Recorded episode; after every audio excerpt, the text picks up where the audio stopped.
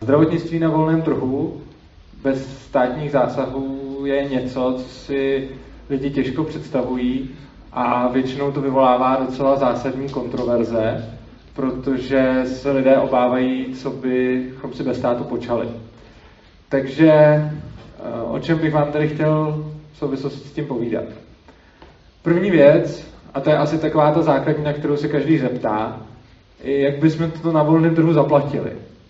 Jo? Prostě na to by přece nikdo neměl, zdravotnictví je drahý a co budeme, co budeme dělat. Eh, potom bych se chtěl zmínit něco o zdravotním pojištění, který máme už teď, a který by na volném trhu vypadalo asi trošku jinak a rád bych se věnoval těm rozdílům. Potom další zásadní úlohou státu ve zdravotnictví je obecně regulace a kontrola kvality, což je vlastně další věc, která většině lidí nenapadne, jak by se to asi dělalo na volném trhu. A na konci se zaměříme na to volnotržní zdravotnictví samotné. Takže první věc a začnu něčím, co je extrémně důležitý. Co se týče těch peněz, tak všichni si říkají, soukromí to bude hrozně drahý. Když máme státní zdravotnictví, tak je nějakým způsobem placený a soukromý zdravotnictví bude předražený a bude to hrozný. No, my teď máme takový model, kde my platíme za to zdravotnictví, za to zdravotní péči, ty doktory a podobně. Ale krom toho ještě musíme platit tu vládu, a tím nemyslím jenom nějaký poslance, tím myslím celkově prostě, že platíme za celou tu režii nad tím. Takže eh, je, je tam strašně moc dalších věcí, které tam ten stát přináší, čili to přerozdělování není úplně efektivní. A přesto ty peníze, které na, zdravo, na vlastně zdravotnictví zaplatíme, tak nějakým způsobem za ně dostáváme tu péči, kterou teď dostáváme. A z nějakého důvodu, když tohle funguje, tak si lidi myslí, že by nefungovalo tohle. Jo? Což je jako strašně zvláštní. Jak to, že teď funguje to, že se vyberou peníze, dají se někam, tam se z nich část ztratí, ať už by to bylo na nějaké tunelování, ale i klidně na prostě normálně platy a režii a podobně. A pak se z toho teda platí ta péče a to je jako OK a těch peněz na to je dost, ale když by jsme vynechali ten krok, kdy se z nich něco ztratí, tak by to najednou jako už nestačilo. No a skoro vždycky, když tohleto někde řeknu, tak ta námitka na to zní, no jo, ale kolik, víš, kolik stojí operace, to je strašně drahý, to by si nikdo nemohl dovolit. Tahle ta námitka, já se s ní budu hned za chvilku zabývat, ale ona mimo jiné značí, že dotyčnej, a pokud vás to napadlo, tak se to pravděpodobně týká i vás, zcela ignoruje tenhle ten argument. Protože když mi na tohle řeknete, no jo, ale operace je drahá, tak to přicházíte s nějakým jiným argumentem, ale to, to nějak nevyvrací tohle. Tohle je pořád platný. A bez ohledu na to, že operace je drahá, tak tohle stále platí. To se tím jako nevyvrací. A je teda třeba přemýšlet, jak to, jak to, že to vyjde, i když je operace drahá. A ne namítnout jako, máme tohle a to není pravda, protože bychom se nedoplatili, protože za nějakou léčbu můžeme, může stát milion. No, Hodně lidí si představuje, že když mluvím o volnotržním zdravotnictví, tak tím myslím zdravotnictví, kde budeme platit přímé platby. Což znamená, že vy si prostě budete kešovat každý zdravotní úkon, který na vás někdo provede. Ale tohle to neznamená volnotržní zdravotnictví. Jako může to znamenat taky, ale rozhodně to není jediná forma. Když říkám volný trh a nikoli stát, tak tím rozhodně neříkám, že nemůže existovat pojištění. Pojištění je samozřejmě úplně normální volnotržní institut a vy se můžete pojistit i na volném trhu bez toho, aby vás k tomu někdo nutil. A funguje to prostě jako sázka na to, že se vám něco stane a pojišťovna sází proti tomu. A když je to teď, a vlastně tímhle tím způsobem, to je odpověď na to, ale operace stojí, stojí moc peněz. Jo. Prostě operace stojí moc peněz, ale pojišťovna může jako operaci zaplatit a k tomu není potřeba ten stát. Jo. A vlastně jde o, ten, o tu celkovou sumu peněz, pak samozřejmě o jejich rozdělení, to, to, budeme, to budeme řešit dál, ale strašně důležitý je, abychom se napřed teda oprostili od té představy, že volnotržní zdravotnictví znamená, že kdykoliv jdu na operaci, tak budu muset zaplatit sta tisíce, miliony, nebo některé operace už jsou docela levné, protože třeba i komerčně se dá už teď pořídit nějaká jednoduchá operace za nějaký desítky tisíc prostě. No a i tak, když tady máme nějaké to pojištění, tak by tak bývá námitka, že tím si jako bohatí polepší, ale ti podprůměrně bohatí tím budou tratit. Je to pravda? No, kdyby si ty peníze fakt jenom přerozdělovali a nic se z nich nestratilo, tak to přesně takhle by fungovalo. Což znamená, že kdyby se vzali všechny ty peníze od všech lidí, ty by se vybrali a pak se stejná částka mezi ně zase nějak jako přerozdělila, pak ano, ten, kdo by byl průměr, by si zůstal na svém, bohatí by se oproti dnešku polepšili a chudí by si, ty podprůměrně bohatí by si, nebo ty chudší by si pohoršili. Jenže to se neděje takhle. Že? Ono se děje to, že se ty peníze vyberou a pak se z nich obrovská část vyplejtvá. A vyplejtvá se různými způsoby. A když říkám vyplejtvá, tak tím myslím i různé platy úředníků a všechny ten státní aparát, který je vlastně nad tím. A pak tam samozřejmě platí jako ty negativa, na kterých se shodneme asi všichni, což je nějaká ta třeba korupce nebo tunelování. To asi tak nějak všichni chápou, že je negativní. Já k těm negativním vlivům zahrnuju vlastně i, i ty regulární platy státních zaměstnanců, jako ne každého doktora samozřejmě, ale prostě těch co, těch, co jsou nad tím, který by na volném trhu nemuseli být. A potom taky neefektivita, což se týká strašně důležité věci ohledně centrálního plánování a to jsme tady vlastně probírali už na té na, na druhé přednášce, takže se do toho nebudu, nebudu uh, tolik zabředávat. Každopádně z toho teda plyne, a to je jako čistě matematika, že tím, že tady máme nějaký státní zdravotnictví, tak tím stát vlastně, tak si tím pohorší i část těch podprůměrných, jako, podprům, jako majetkově podprůměrných. Čili krom toho, že teda ten stát rozhodně škodí těm bohatým, tak škodí ještě i těm průměrným a škodí ještě i části těch chudých. Jo, to, to plyne z toho, že vlastně se ty peníze všechny vyberou, ten stát z toho kus vezme a pak se to rozdělí zpátky. No a vlastně máme tady tu poslední skupinu, tedy ty některé chudí, kterým teda ten stát fakt pomůže. A tam je fakt, že skutečně si můžou jako finančně pohoršit, což ale nutně neznamená, že si nemůžou polepšit v nějakých jiných ohledech, o kterých tady budeme dál mluvit. Každopádně já bych teď rovnou měl první takový blok dotazů a jenom bych uh, chtěl, abyste měli dotazy pouze na tohle, pak budou eh, po celé přednášce budou ještě dotazy na cokoliv ze zdravotnictví. Teď jenom na, na tady tu otázku. Jestli se teda shodneme aspoň na tom, a nebudeme teď řešit ty chudí, na, na, to dojde řada, na to dojde řada dál, že taková ta teze, že pro běžného člověka by byla volnotržní zdravotní péče naprosto nedostupná.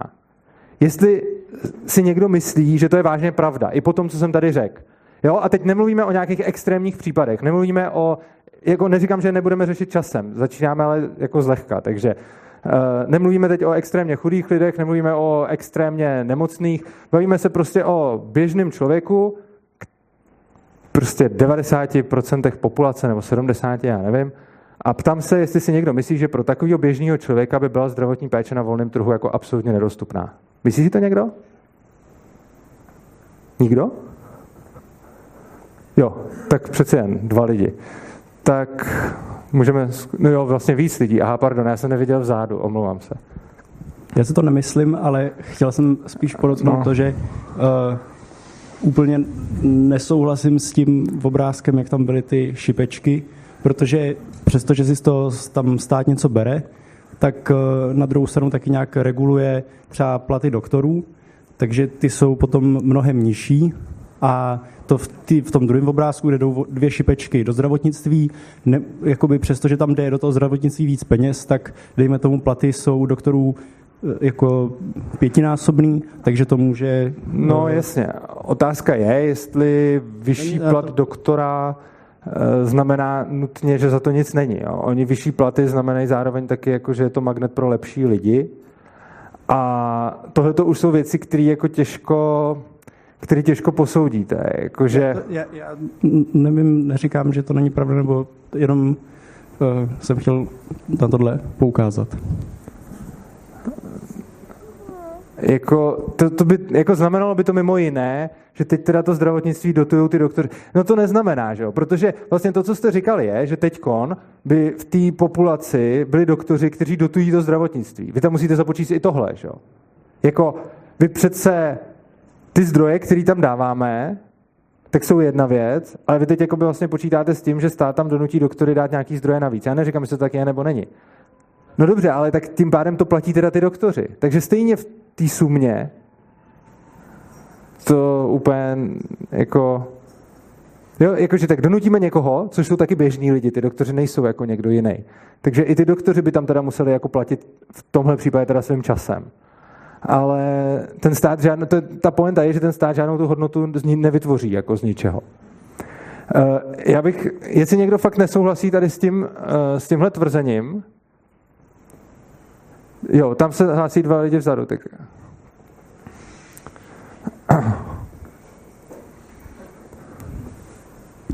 Dobrý večer. Dobrý večer. Uh, já mám jenom takovou faktickou poznámku k tomu předešnímu slajdu. Aha. Um, vlastně t, ty balíky peněz, které se přerozdělují, vy si tam jako trošku, zapl, uh, trošku se ple, splete pojištění a platy úředníků, protože to nejde ze stejného balíku peněz.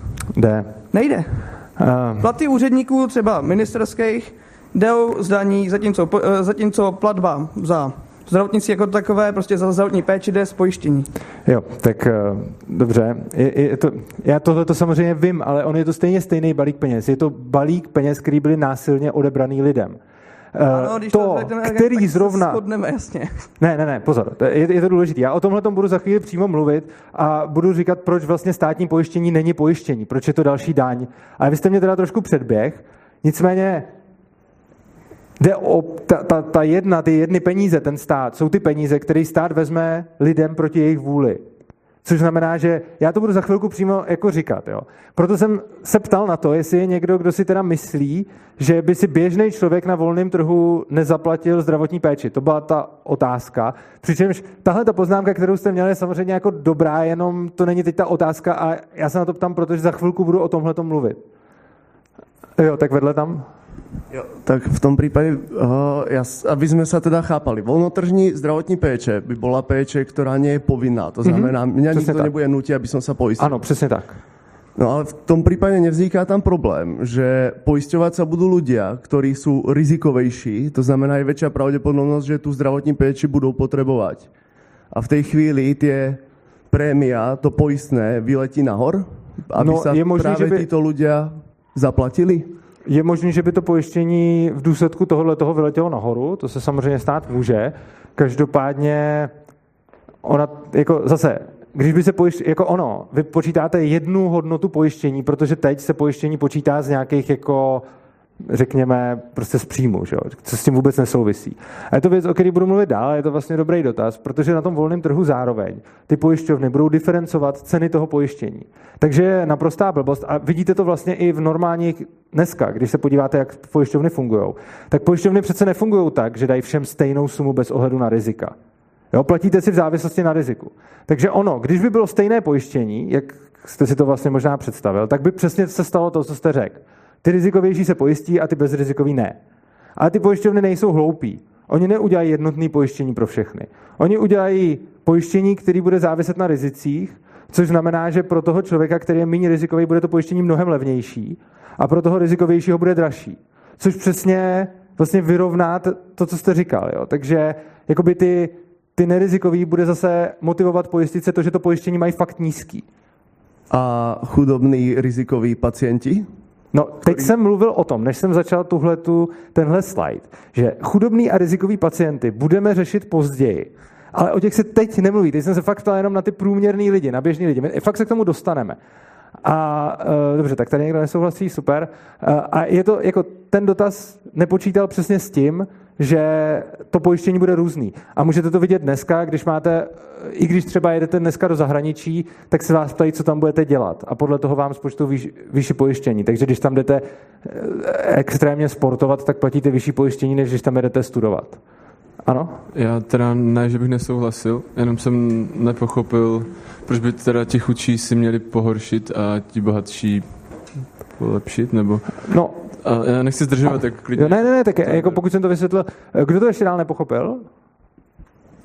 Jo, tak tři lidi, tak já to řeknu velmi rychle.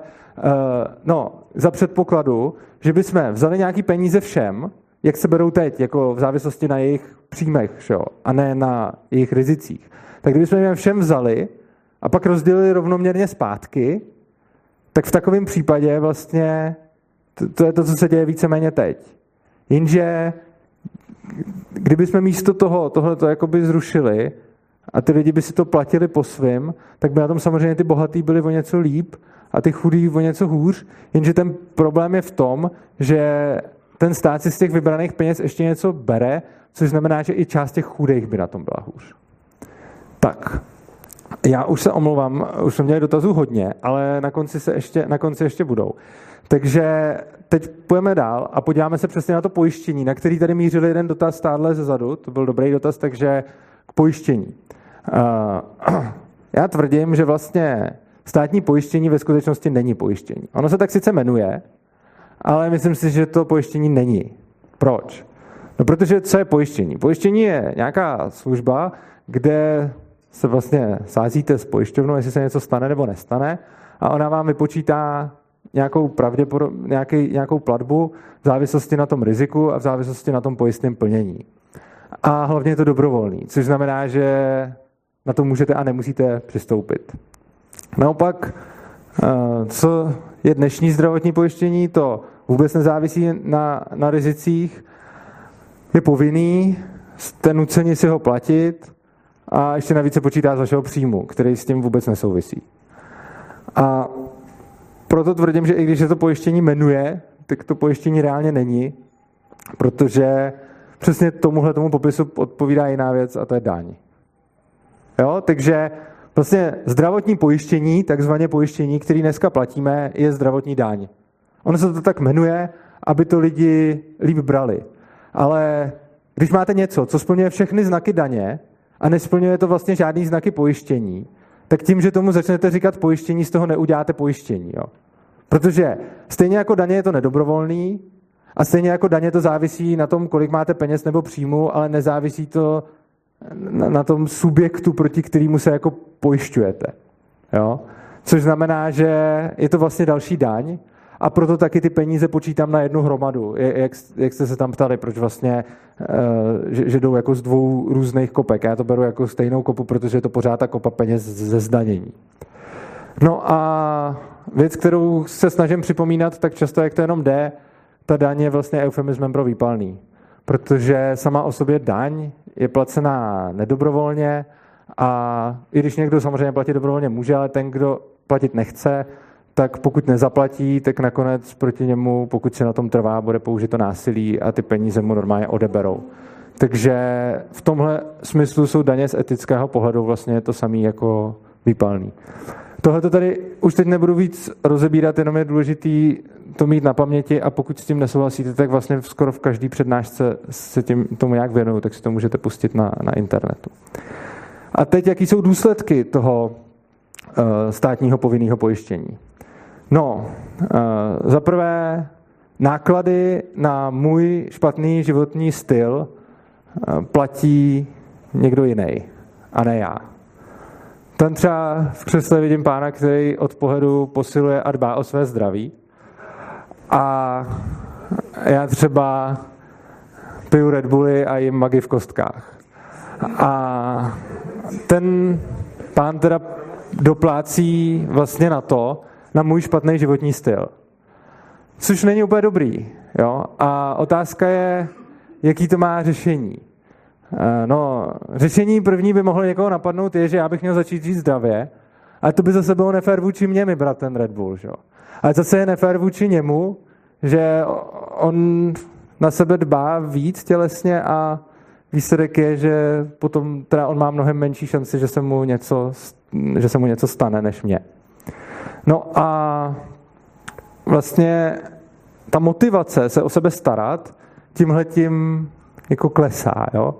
To je, když by pojištění a výše pojištění závisela na vašem životním stylu nebo respektive na nějakých uh, faktorech, který se, dají, který se dají měřit, tak samozřejmě lidi by se o svůj životní, o svoje zdraví starali víc, protože by k tomu měli tu motivaci.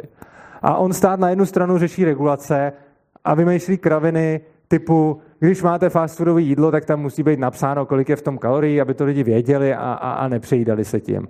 A, a musí být, eh, Bůh ví co všechno, napsaný jako povinně a oznámený, aby jsme teda chránili zdraví obyvatelstva. Ale na druhou stranu teda deklaruje, že chce chránit zdraví obyvatelstva takovýma věcma, ale potom pojištění stojí prostě úplně nezávisle na tom, jakým způsobem žijete. Což znamená, že ta reálná motivace, což by byla ta finanční, je úplně mimo a neexistuje a místo toho stát teda vymýšlí, že vám dá na balíček od mekáček, kolik kalorií je v těch hranolkách. A to je taková věc, že já jsem před rokem a půl vážil 156 kg a platil jsem nějaký zdravotní pojištění, pak jsem za rok polovinu z té váhy zhubnul a platím vyšší zdravotní pojištění, protože jsem zároveň začal víc vydělávat. Což je na? Protože by to vůbec nemělo souviset s tím, kolik vydělávám, ale mělo by to pouze záviset na tom, jaká je šance, že to tady se mnou sekne a bude pro mě někdo muset poslat záchranku. Že? No a co je ještě horší, to už není taková sranda, zdraví se potom stává veřejným statkem. A což potom znamená i to, že moje tělo přestává být mým tělem což je, což je hrozný. A takhle do důsledku se o tom nemluví, nedomýšlí se to, ale přesně to, to potom v konečném důsledku je. A já si pamatuju, když se diskutovalo o protikuřáckém zákonu, tak jsem byl v takovém pořadu u paní Jílkový, kde byla o tomhle tématu diskuze a přesně mě tam tím argumentoval nějaký senátor, co tam byl proti mně a ten říkal, že přece to moje zdraví není jenom moje věc, že to je veřejný statek, protože tam to všichni musí doplácet. No a ono nejhorší je, že v téhle konstelaci má pravdu. Oni na to skutečně všichni doplácí, což je hrozný. Ale řešením toho není, že se zakáže kouřit v hospodách nebo cokoliv, ale řešením toho je, že ty lidi přestanou doplácet na špatný životní styl jiných lidí. No a teď bychom se dostali znovu k dalšímu bloku otázek. A tam bych se chtěl zeptat jednak na to, co už tady někdo nesouhlasně eh, mi říkal, a to bylo to, že někdo tam nesouhlasil, že ta daň a pojištění není to samý. A já tvrdím, že zdravotní pojištění, tak jak ho dneska platíme, je vlastně zdravotní daň a kdo s tím teda nesouhlasí. A potom bych se chtěl zeptat, jestli co si kdo myslí, nebo jestli někdo nesouhlasí s tím, že zdraví by mělo být veřejným statkem a jak teda potom s tím vlastnictvím těla. Je někdo, kdo chce k těmhle věcem něco tady říct? Já bych tak dva, možná. Tady je jeden dotaz. Honzo? Tam je druhý. Tak máme dva. Je tady Honzo s mikrofonem? OK. Tak moment. Funguje? No to... Jo.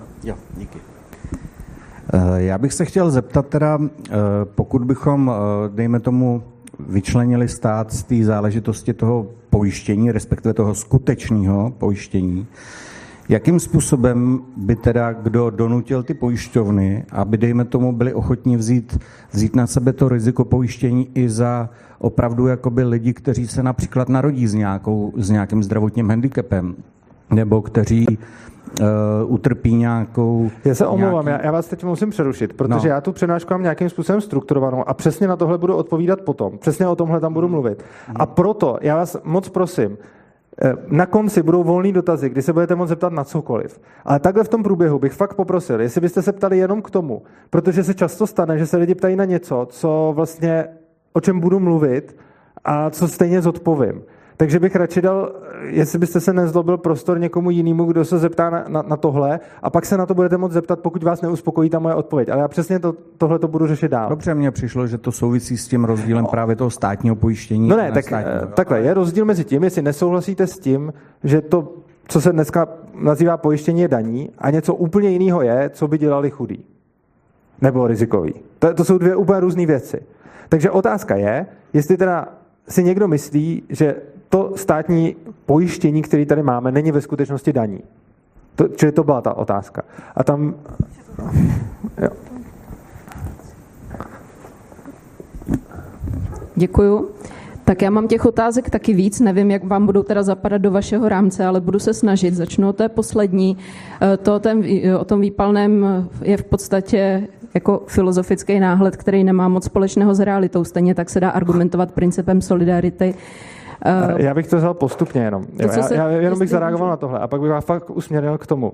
Prostě není tady prostor na to a opravdu není, aby v každém tom otázkovém bloku se kdokoliv zeptal na úplně cokoliv. Ale protože... to není cokoliv, to se týká, vy jste tady nastavil nějaký způsob vidění, ano. že je to podle vás výpalné. Já vám argumentuju tím, že ne, já vám, ten systém dobře, tak já vám odpovím na, na tuhle věc. nějaké dobře, solidarity. Dvě věci. Za prvé, já vám na, na to odpovím, na tuhle jednu. A za druhé, teď opravdu v tomto bloku, na konci se můžete zeptat klidně na tohle, ale v tomto bloku se fakt chci bavit jenom o těchto věcech a výpalné můžeme probrat na konci. Každopádně teda dobře, řekla jste výpalné a mluvila jste o solidaritě. Solidarita je, když někomu něco dobrovolně dám. Solidarita není, když k někomu přijdu a donutím ho násilím k tomu, aby on někomu něco dal. Jo? A nejde o to, že by to nemělo nic společného s realitou. Ona je to úplně přesně realita, jenom se tomu tak neříká. Je to prostě o tom, že stát to nazývá daní. Ale co se reálně děje, když nezaplatíte daně? No pošle na vás exekutory, aby to z vás dostali. A když jim nic nedáte, nebo to z vás nedokážou dostat, tak následně pošle prostě jako policajty kteří vám klidně vykopnou dveře a vyrazí to z vás. Ano. Dost emotivní argumentace. To je vlastně jenom následek toho, že ten systém je teď takhle nastavený. Počkejte. Takže teď takhle ta společnost funguje. Vy tady navrhujete ano, ale nějaký to neznamená, jiný že to není. Ne, počkejte. A to... já se neptám na to, jestli vás v tom jiném systému napadnou nebo nenapadnou policajti. Já se ptám na ty základní premisy, ze kterých vy vycházíte. Takže vy úplně no. zavrhujete jakoukoliv solidaritu mezi lidma, který tvoří ne. nějaký stát, Absolutně protože v podstatě zavrhujete koncept státu jako takovýho, jestli tomu správně uh, rozumím. Naprosto tomu A potom se můžeme a, bavit o a, a dalších zaprvé, funkcích, počkejte, který ten stát ne, počkejte, má. já jsem říkal, jde ale teď opravdu o to, že jsem říkal, že se jako budeme bavit o tomhle.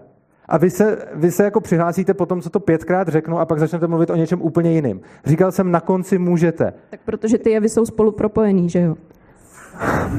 Dobře. Uh, teď, co se týče toho státu. Nezavrhuju solidaritu. Jenom říkám, že solidarita není to, když ně, někoho násilím k něčemu donutíte, ale solidarita je to, když někdo někomu něco dobrovolně dá. To samozřejmě nezavrhuju, pochopitelně. A to, co se týče, eh, jak říkáte, že je to něco jiného a tak dále, to není emocionální argument, to je popis reality. Jenom proto, jako máte pravdu, ten systém je tak nastaven a je to toho důsledkem. Ale to potom byste mohla říct, že jenom proto, že v Saudské Arábii, kde ukamenují ženskou, protože byla znásilněná, tak to je v pohodě, protože systém je tak nastaven. Stejně je to vražda. Já neříkám, že je to v pohodě. Já říkám, nastaven. že pokud byste chtěl vymyslet nějaký jiný systém, tak ho musíte nastavit na nějakých funkčních premisách. A ne prostě jenom na tom, že ten předchozí byl špatný, protože ukamenoval ženu. Ano, ale já tady mám rok přednášek, kde ty premisy postupně rozkrývám. A poentou je, že to celé je strukturovaný tak, že se vždycky mluví o jednom tématu a pak se mluví o jiném tématu a ne tak, že se v jednom tématu začne řešit něco, co s tím vůbec nesouvisí, protože bychom se nikam nedostali. Takže když tak potom. Eh, já se teda omlouvám všem, kdo měli nějaký dotaz k věci. Eh, já už potřebuji pokračovat, aby jsme tady neseděli, neseděli strašně dlouho. Dostal bych se teda zpátky ke zdravotnictví a k licencování a kontrole kvality. Takže první věc, která každého napadne v souvislosti s tím, bez státu by mohl být doktorem kdokoliv. Každý řezník by mohl být doktorem. No, to je pravda, to by mohl, protože skutečně bez státu by mu v tom nikdo nebránil. Otázka je, v čem to vadí. Jako, každý si může vybrat, jestli chce využít jeho služeb nebo ne. A kdo nechce se u takového člověka nechat třeba operovat, tak to neudělá. Samozřejmě ta námitka, která proti tomu jde vznést, rozumná, je eh, informační asymetrie. Eh, jak vlastně zjistím, když nemám ten stát, jestli ten, kdo je přede mnou, je kvalifikovaný doktor, anebo nějaký řezník. Šo? To vlastně takhle nevím. No, Odpověď zní, že k tomu nepotřebuji nezbytně stát. K tomu potřebuji nějakou certifikační autoritu, která za to ručí. Ta autorita teď je na bázi nějakých daní a násilí a státu.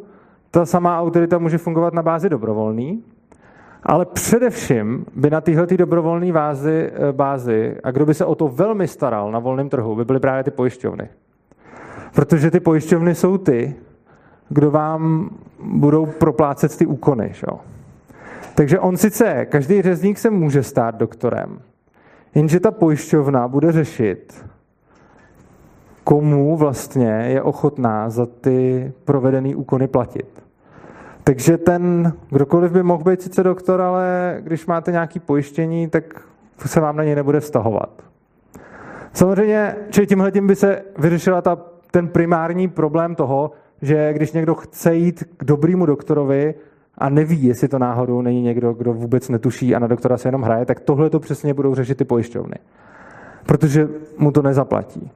A samozřejmě je pak ale otázka, co když někdo stejně bude chtít jít k někomu, prostě, kdo tu kvalifikaci nemá. A teda rozhodne se dobrovolně, že už teda ví, že ten člověk není doktor a stejně si řekne, OK, já teda půjdu a nechám se od něj operovat. No, já říkám, že to je jeho věc. A je to jeho věc a dodal bych k tomu, že bez toho státu, když neplatíte ty daně, tak máte zároveň mnohem víc peněz vy sami na to, abyste si mohli dovolit lepšího doktora, případně pojištění nebo doktora skrz pojišťovnu a tak podobně. To jsou dvě věci, které spolu souvisejí. Každopádně důležitý je si uvědomit, že pokud chce někdo na něčem ušetřit, tak kdo jsme, jako aby jsme mu v tom bránili. Mně třeba nepřijde úplně chytrý šetřit zrovna na, na, na tomhle, protože to může být i fatální, ale jenom protože mně to nepřipadá chytrý, to není důvod k tomu, abych někomu jinému bránil aby něco takového udělal. No, další, ale doktoři nejsou teda jediná věc, kterou stát reguluje. Stát reguluje mnohem více věcí a reguluje například obecně léčbu. Čili jaký léčebné metody nebo co vůbec se může a nemůže dělat. Na to je velmi podobná odpověď jako, jako v tom předchozím slajdu. Tohle to bude něco, na čem bude velice záviset pojišťovnám. Takže je sice samozřejmě možný, že budou všude nějaký, já nevím, šamani a, a, a podobně. A já teď nemám nic proti jako alternativní medicíně, to prostě ať si každý zvolí takovou cestu, jakou chce. Ale je potom možný, že ta pojišťovna bude po těch lidech vyžadovat nějakou součinnost, která třeba nebrání nějaký léčbě nebo ji neprodražuje. Dneska je jako úplně v pohodě možný, že někdo má onemocnění a řekne si, já na to kašlu, teď to nebudu řešit, půjdu k babce kořenářce, a zkusím, co to udělá a když to nepomůže, tak potom jde zpátky do toho systému a, a začnou to řešit ty doktoři a často je už pozdě. Pozor, není tohle to jako proti alternativní medicíně. Já proti tomu nic, vůbec nic nemám. Prostě ať si kdokoliv využívá alternativní medicíny, jak chce, je to, je to, je to každýho věc a já ani neříkám, že něco takového nefunguje. Jo? Je, je, je to fakt na každém. Ale ta poenta je, že ta pojišťovna by třeba mohla říct, hele, tady máte nějaký nález a dobře, běžte teď půl roku prostě vymítat ďábla, ale až za půl roku přijdete, tak už vám tu chemoterapii nezaplatíme. A tohle to oni by samozřejmě měli v těch smlouvách, protože je to v jejich zájmu, protože tím ušetří. A mimochodem by se tímhletím uh, konečně stalo to, a je častá kritika, že máte nějakou třeba farmaceutickou lobby nebo nějakou lobby, která má zájem na tom, aby lidi prodělávali nějakou konkrétní léčbu. V momentě, kdy budete mít volnotržní pojištění, tak na tom, abyste nestonali, budou mít hlavní zájem opět velké korporace, a to ty pojišťovny. Což znamená, že z mnohých míst zaznívá takový to Farmaceutické firmy chtějí, aby jsme stonali, aby nám prodávali léky. Já se, já se s tím třeba úplně nestotožňuji, ale prostě ten argument je, je, je docela častý. A často přichází tyhle ty věci, jakože je v zájmu mnoha lidí, jako velkých, mocných, aby jsme stonali. V momentě, kdy budete mít ty volnotržní pojišťovny, tak v jejich zájmu bude, abyste nestonali, že? aby mohli nabízet co nejlepší pojištění a konkurovat, konkurovat ostatním. Takže vlastně konkurenční výhodou pojišťovny bude, že zajistí nějakým způsobem skrze smlouvy, aby její pacienti neprodělávali blbou léčbu. A to není všechno k té regulaci léčby. Pak se můžou stát ještě další věci, které dneska ten stát jako zakazuje, a to není tak úplně léčba, ale je to, co kdyby třeba někdo začal prodávat orgány, protože bude chudej. Dneska to jde jenom nelegálně, a co kdyby prostě někdo se rozhodl, že prodá ledvinu prostě za mega, jako na volném trhu. No, my se musíme zamyslet nad tím, v jaký situaci je takový člověk. Ten člověk je v situaci, kdy má nejspíš problém, protože je ochoten dát svoji ledvinu za mega. Což je blbý, a nebo ten člověk prostě jenom hodně chce mega. No. Každopádně, co s tím? Jako, máme mu to zakázat, máme mu to povolit, máme pátrat po jeho příčinách, jako proč to udělal. No, je třeba si uvědomit jednu věc. Co se stane, když mu to zakážeme? Když mu to zakážeme, tak tím tu jeho situaci nevyřešíme. On pokud byl v tak špatné situaci, že se rozhodl prodat ledvinu, tak to znamená, že ho něco trápí víc než to, že nebude mít ledvinu. A když mu zakážeme prodat ledvinu, tak mu ale pořád zbyde ta věc, která ho trápí ještě víc než to, že by neměl ledvinu. Samozřejmě teď můžete říct, je to nehumánní, je to hrozný, takýmu člověku je třeba pomoct. A já souhlasím, pomožme mu. Ale když mu pomůžeme, tak už pak není třeba mu zakazovat prodávat tu ledvinu. Šo? Takže ten zákaz je takový, že v momentě, kdy dostaneme toho člověka do stavu, že on už nebude potřebovat nebo chtít prodat ledvinu, tak je zbytečný. A v momentě, kdy ten člověk bude ve stavu, že chce prodat tu ledvinu, no tak mu ten člověk, tak mu ten zákon to zakazuje a tím mu vlastně nutí tu možnost, která je z jeho vlastního pohledu horší. A já to vůbec nezlehčuju, já neříkám, že ta situace je hrozná, ale zákaz uh, není řešením. Jo? A teď bych se dostal k dalšímu tématu a tím je nějaká regulace léků a medicamentů. Stát reguluje testování léků na dobrovolnicích. Ne, že by to úplně zakazoval, ono se to v nějaké fázi toho vývoje léku samozřejmě smí a v podstatě musí, takže nějaký lidi berou peníze za to, že testují léky. Nicméně nejde to hned, nejde to úplně libovolně a nemůže každý, kdo se rozhodne testovat cokoliv, že by třeba nebezpečnější lék za víc peněz a tak podobně. Tohle je problém zejména v situaci, kdy třeba ten výrobce vyrábí nějaký lék a dneska mimochodem ta doba uvedení léku na trh od doby, co ho začnou vyvíjet, je asi 25 let. Jako samozřejmě se to liší, není to, že by každý lék trval 25 let, ale není to jako nějaký přestřel, není to přestřelený číslo, je to prostě jako, je to běžný. Což znamená, že když by teď někdo vymyslel lék na rakovinu, tak reálně ho tady budeme mít mezi rokem 2040 a 2050. A do té doby umře spousta lidí na rakovinu. Proč? No proto, mimo jiné, že jsme potřebovali chránit lidi před nima samýma a potřebovali jsme, aby ten lék nebrali, i když oni sami chtějí. A tohle je dost hrozný. Ono totiž, když to člověk nedomyslí a podívá se jenom na tu jednu stranu a řekne samozřejmě, testovat léky na lidech je špatně, i když s tím souhlasí, tak je to blbý, protože ty lidi jsou ve špatné situaci. OK. Na druhé straně máme tady spoustu lidí, která umře kvůli téhleté regulaci. A nejde jenom o lidi, kteří by testovali, protože jsou zoufalí. Jde hlavně taky o ty lidi, kteří, testovají proto, kteří by to testovali proto, že teď umírají. Jako člověk, který umírá na rakovinu a ví, že mu zbývá fakt prostě, že, že umře určitě a, a má, to, má to na jistotu, ví, že prostě umře. Tak i takový člověk je mu zakázáno vzít si lék, pokud ten lék ještě není, neprošel dostatečným, dostatečným jako počtem otestování. A já nevím, tohle je něco, čím ten stát toho člověka prostě přímo zabije. A je to něco, co, co chtějí obě dvě ty strany. Jo? Ta farmaceutická firma by fakt chtěla testovat ten lék na těch nemocných, protože se urychlí ten vývoj. A ty smrtelně nemocný by fakt chtěli to na sobě nechat otestovat, byť za 1% nebo půl procenta šanci, že přežijou, protože je to lepší než nic. Ale výsledek je, že to nevždycky jde. Ono se to samozřejmě do nějaký míry děje. Jo? Není to, že by to jako vůbec nešlo. Jako můžete mi namítnout a bude to správná námitka, že, že se to děje. Což znamená, že máte nějaký umírající lidi, na kterých se ty léky fakt testují. To je pravda. Ale je tam pořád ta regulace, která by šla odstranit a šlo by to, šlo by to prostě líp.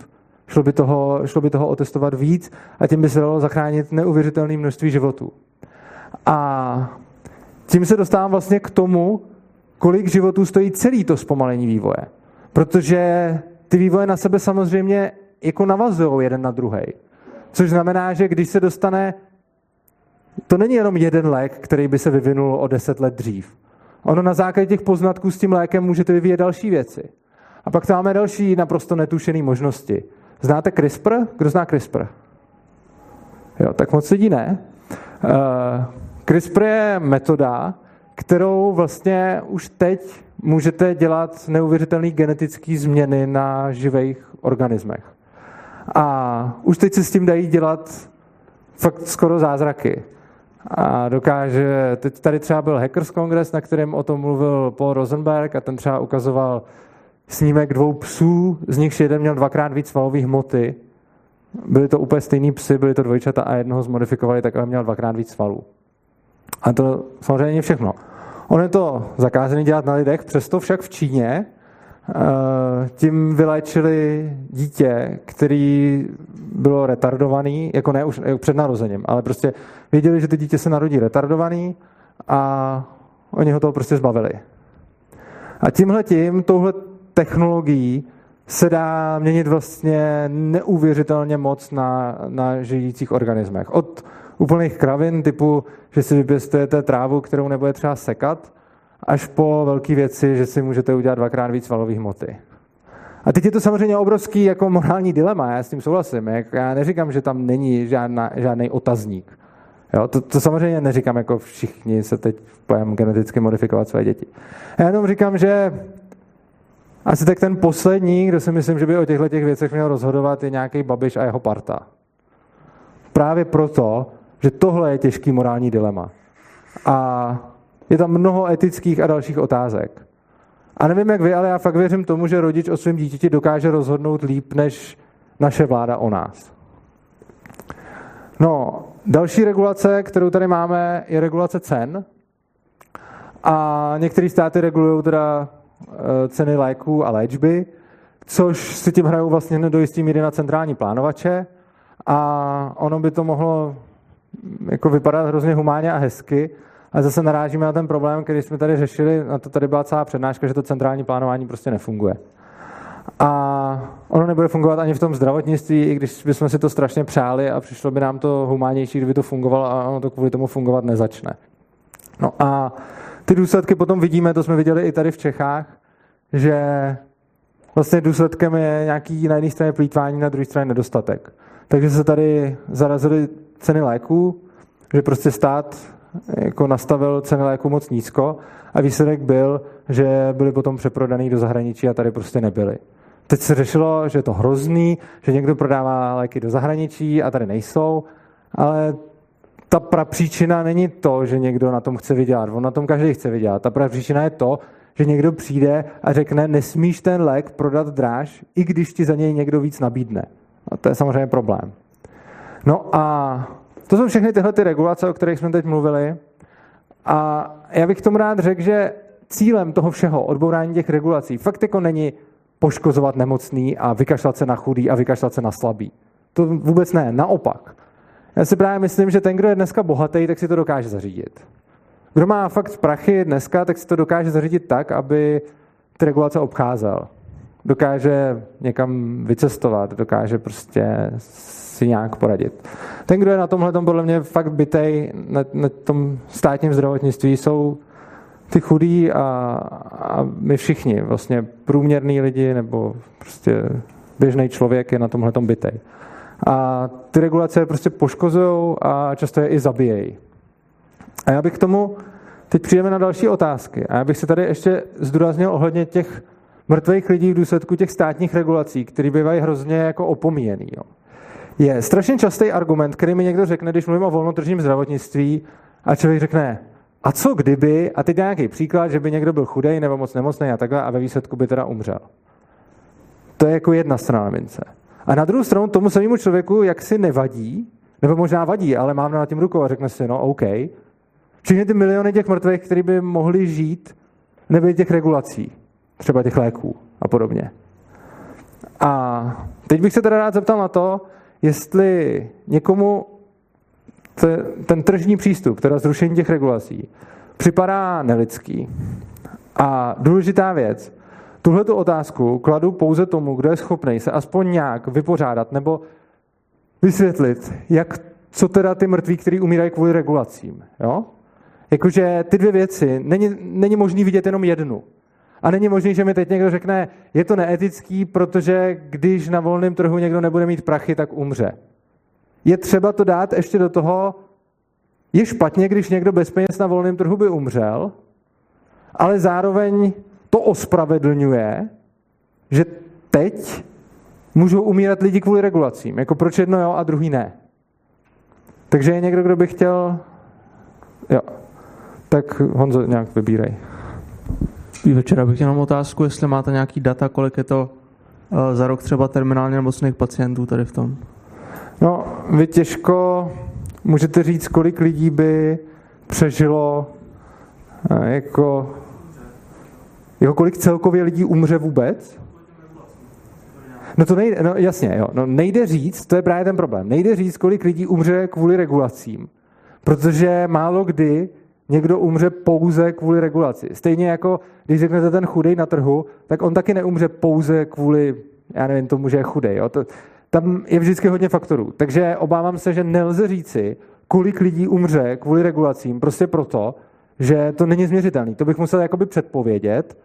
Například, uh, co kdyby lék na rakovinu byl vyvinutý, až bude vyvinutý o deset let dřív, než by byl, a kolik milionů lidí by mezi tím neumřelo. Jo? To je jako to vám nikdo na, na, na tohle to prostě ta odpověď neexistuje. Je zjevný, že to nebudou ojedinělý případy a je zjevný, že je to hodně, protože například, když by lék na smrtelnou nemoc přišel o deset let dřív, tak by to zachránilo hodně lidí. Bohužel nikdo vám podle mě není schopný říct číslo kolik. Jo? Ale na druhou stranu nikdo ani není schopný říct, kolik lidí by umřelo zase navíc, kdyby se ty regulace, jako na míň, kdyby se ty regulace zrušily. Jo? Tam myslím, že na, ani na jednu stranu nejde dát číslo. Myslím, že to technicky není možné. Další dotaz? Dobrý den, eh, já bych se chtěl zeptat, eh, není to možné třeba, vy předpokládáte, ale to, že vlastně každý ten lék, eh, kde vlastně se testuje, se mohl testovat na lidech, bude dobrý nebo bude mít kladné výsledky, co když no. budou mít samozřejmě záporné výsledky. No samozřejmě, já počítám s tím, že no, rozhodně budou mít záporné výsledky. Jako to, tomu se nevyhnete a to mají vždycky. Tam dokonce předpokládám, že bude víc těch léků s těma zápornými výsledkama. A výsledkem teda bude, že kdo ho nebude chtít říct s tím rizikem, no tak ho prostě nevezme. A potom některé ty léky samozřejmě můžou ty lidi zabít, ale když zabijete někoho, kdo měl stejně umřít, tak já neříkám, že je to OK, já říkám, že je to jeho volba. Takže pokud zabijete někoho, kdo to chtěl risknout, tak je to OK, protože to je jeho rozhodnutí. Jo, protože on se tak rozhodl. Tam celý je to o tom, že já když budu vědět, že mám půl roku života a můžu si vzít lék, který mě zabije zítra, ale budu mít 10% šanci, že mi dá 50 let života, tak bych rozhodně nechtěl, aby mě někdo jako chránil proti tomu, abych si ho vzal. Já teda upřímně řečeno nevím, jak, jak vlastně ty regulace fungují, jak, jak stát vybírá, který uh, lék se bude testovaný, který nebude. To mu fakt jako no, je, je to o tom, že ty léky musí projít nějakýma testa. Oni všechny nakonec musí testovat na lidech, ale ten lék předtím, než je testovaný na lidech, tak musí projít několik kol testů bez lidí. Napřed se to prostě nějakým způsobem roz, rozebírá chemicky, pak se testuje na zvířatech, pak až na lidech. Takže je, musí se přeskočit spousty jako vývojových fází. To je teď aktuálně, když jsou regulované tady ty testy. Ano? Uh, ano, to je teď tak, ano. ano. Uh, OK, v tom případě by se ale mohlo udělat taky to, že tady to se přeskočí potom bez toho státu. Není to možný? Uh, prosím, ještě jednou. No, že by se tady to přeskočilo vlastně, když by ten no to stát tady to nereguloval. A v tom případě mohlo vzniknout spoustu, spoustu nemuselo být jakoby léků, které by, by měly zachránit vyložený život. Ale prostě jenom, jenom třeba vyléčit nějakou nemoc jo, nebo jasně. pomoct někomu. Ano, ale, ale ještě to jsem říkal právě. Ano, ale vzniklo by třeba, le, mohl počítat taky s tím, že by třeba vznikly léky, který uh, člověk prostě jenom si myslí, že by něco vynalezl a zainvestoval do toho svoje peníze ano. a vlastně by to těm lidem mohlo poškodit? a ty lidi vlastně by to nebylo regulovaný, znamená, že by do toho šli, a šli, chtěli by to zatestovat, ale výsledku by zjistili, že jim to prostě nepomůže, protože Aha. by jim se jim to zhoršilo a takhle. Aha. Jasně, ale bylo by to... Jako vlastně zneužitý to, té neregulace toho? No, za prvý je to jejich volba pořád. Jo. A za dru... jako, je to vždycky jejich volba. Takže já rozhodně jsem, pro... to je důležité, abych jako zmínil, jo. Já jsem rozhodně striktně proti tomu, aby byly jakýkoliv léky testované na komkoliv, kdo s tím nesouhlasí. Jo, to je úplně jako mimo diskuzi. Prostě kdo nesouhlasí a nechce, tak na tom se žádný léky testovat nebudou. Každopádně, kdo by s tím souhlasil a byl by ochoten na sobě nechat testovat, tak je to jeho rozhodnutí. To je první věc. A druhá věc. Eh, můžete říct, že je tady nějaká informační asymetrie a že ty lidi by teda vůbec nevěděli, co dělají. Ale pořád tam máte ty pojišťovny. Ty pojišťovny jsou strašně jako velký hybatel toho, že oni kontrolují svoje pacienty. Je velmi pravděpodobný, že ta pojišťovna, když s váma uzavře smlouvu, tak porušíte podmínky té smlouvy, pokud si budete na sobě nechávat testovat léky. Případně, já nevím, jak by to vypadalo přesně, ale, ale jde o to, že, že to máte pořád ty pojišťovny, v jejich zájmu rozhodně není, abyste onemocněl, protože to stojí prachy. A pokud vy se začnete chovat nějak vyloženě hloupě, tak ty pojišťovny se začnou starat o své peníze. Nepřeneslo by se akorát ta funkce toho státu na ty pojišťovny? No možná jo, možná ne, možná ještě na jako jinýho, ale ta poenta celá je, že já nemluvím o tom, že bych ty funkce státu chtěl odstranit. Já vůbec si nemyslím, že ty funkce jako takový, jako mnohý z nich, ne všechny, ale že některé z těch funkcí jsou žádoucí a prospěšný. Ale ta poenta je, že ten stát na ně vybírá peníze tím násilným způsobem, o kterém jsme tady mluvili. A když by se to přeneslo na pojišťovny, které jsou placeny dobrovolně, tak máte tu samou funkci, jako ne tu samou, no to samozřejmě bude něco jiného, ale některé ty funkce by se přenesly teda na pojišťovnu ale bylo by to po dobrovolné platbě a dobrovolném souhlasu všech stran, což je rozdíl oproti násilnému donucení, který tady máme teď. Tak, ještě taky jeden dotaz bychom mohli dát. Eh, dobrý večer. Dobrý večer. Eh, já jsem chtěl říct, že vlastně když tady bylo zmíněno eh, to, že třeba je někdy zakázáno testovat nějaké ty léky, třeba na lidech, kteří mají ten poslední rok života, tak hmm. Eh, to ale taky není něco, co by bylo jako neodmyslitelně spjato s tím, že existuje státní, státem organizované uh, zdravotní pojištění, protože ano. tahle regulace se taky může odstranit.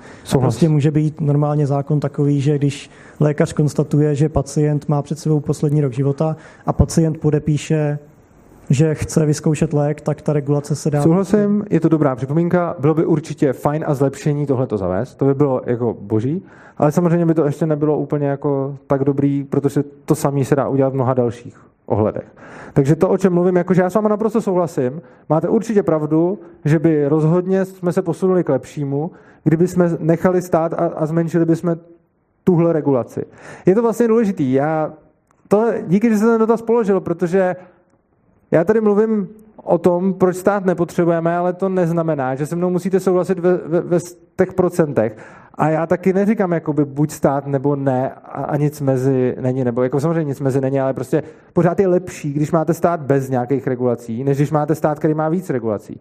Takže rozhodně menší stát je lepší než větší stát. Eh, jo, a navíc teď tady je připomínka, že už se to do nějaký míry děje, prej, že, že tohle někde už jako, že tohle do nějaký míry už jde. Uh, tak, teď bych pokračoval uh, k poslední části a potom bude diskuze jako volná, ve které budete moct klást jako libovolný dotazy o zdravotnictví. A bohužel teda ta slečna, která je chtěla klást, tak odešla.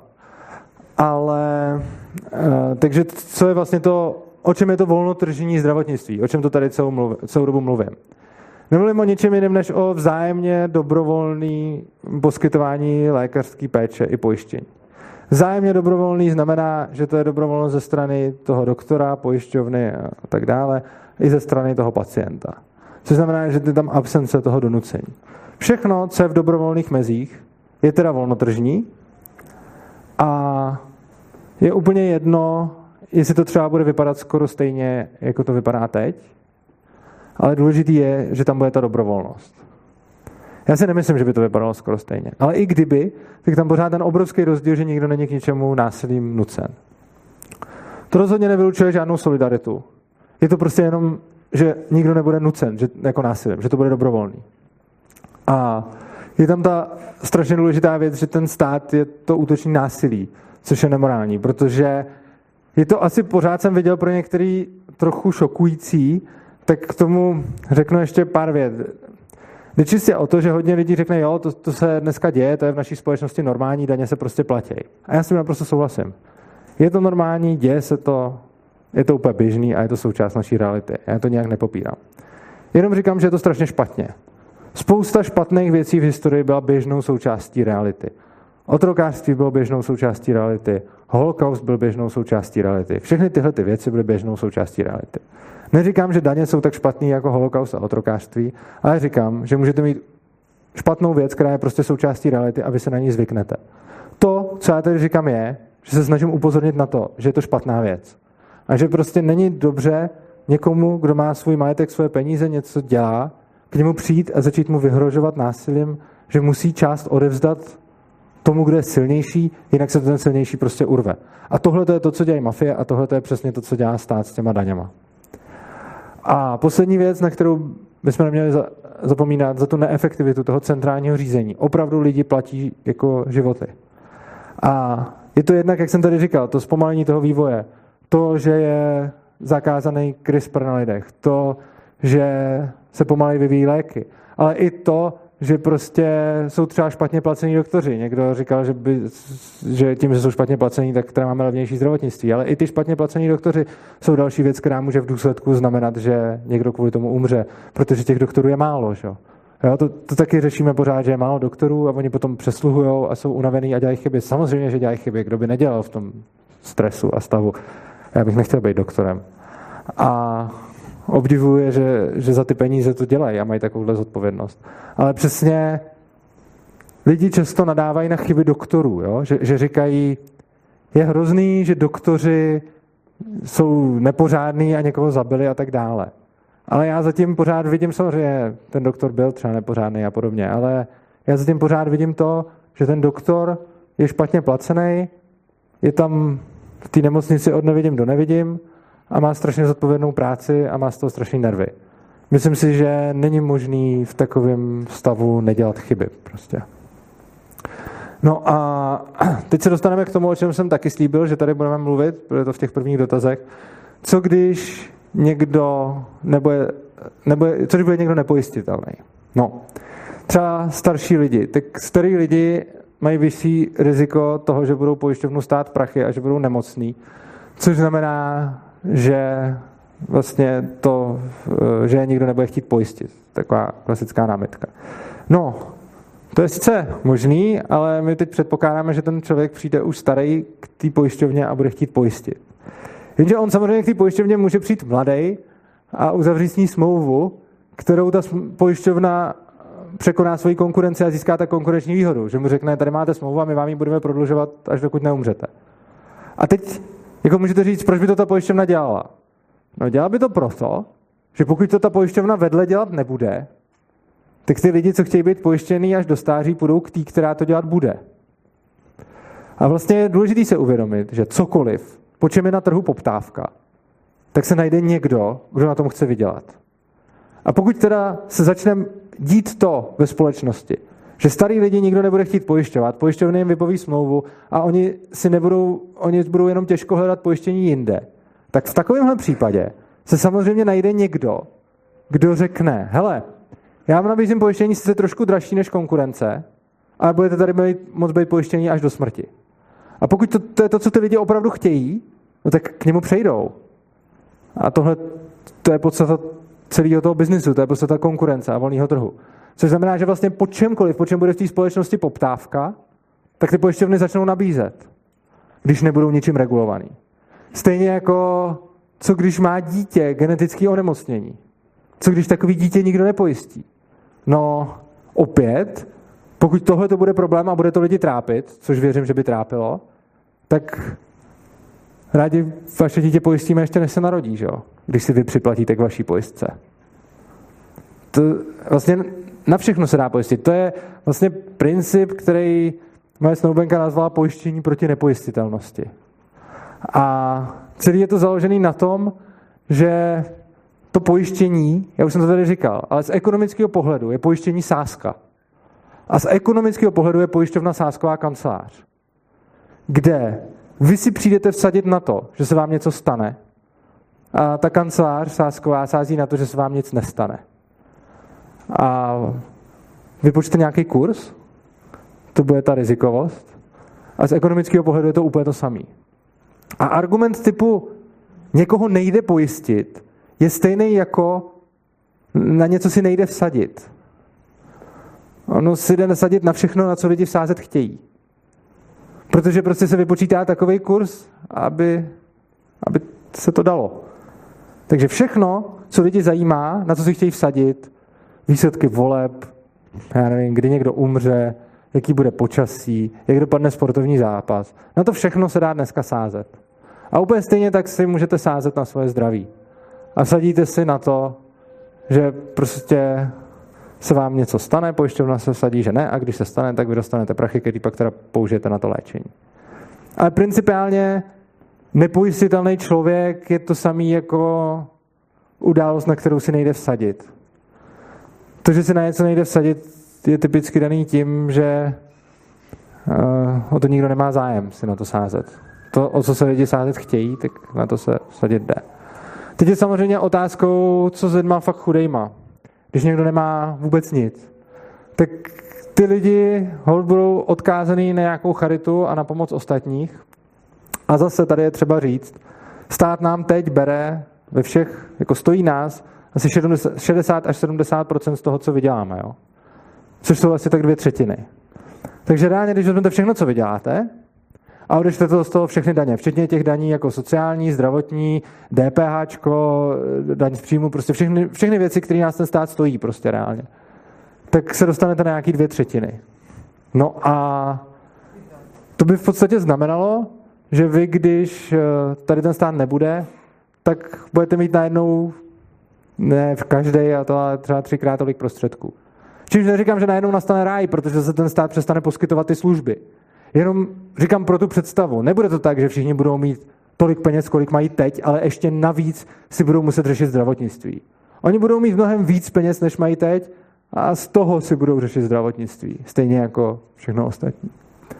No a v minulosti samozřejmě existovaly i nějaké dobročinné nemocnice, kde prostě nějaký filantrop nebo prostě někdo, kdo měl rád lidi, založil nemocnici, kde, kde poskytoval zadarmo ošetření. Nebo to dělá taky církev a tak dále. A teď takovýchhle nemocnic moc neexistuje, protože není moc důvod, protože to dělají ty státy. Že? Ale když se podíváte do míst, kde to ty státy nedělají, tak tam takové nemocnice taky existují.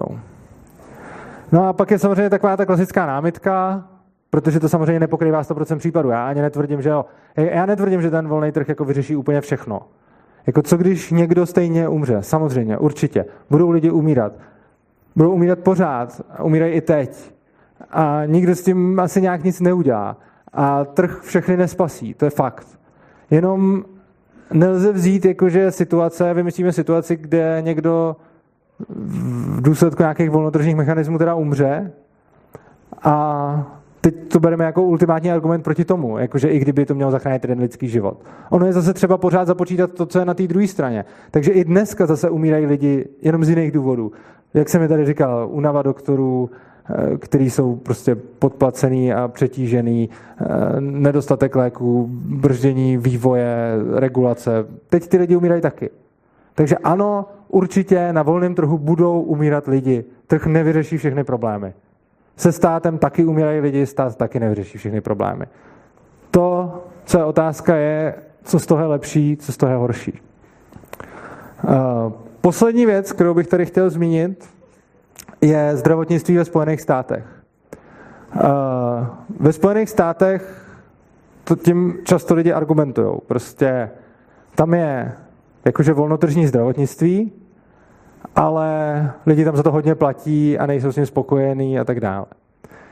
Jedna věc taková, kterou bych tomu jenom chtěl poznamenat, než se dostanu k jádru věci, je, že 75% klinických testů, které provedou v Americe, jsou provedeny právě těma soukromými společnostmi, které si ty lidi platí a hodně z těch výsledků jsou následně využívaný všude možně po světě. Jo. Takže uh, není to, je, je tady ještě jeden vliv, který bych neřekl, že bude moc velký, jenom ho chci zmínit, že pravděpodobně američani svým zdravotním pojištěním nepřímo financují i léčebné metody, které se používají jinde, protože tam financují výzkum, který pak jeho výsledky použijeme. Ale myslím si, že tohle to nebude ten, ten základní problém.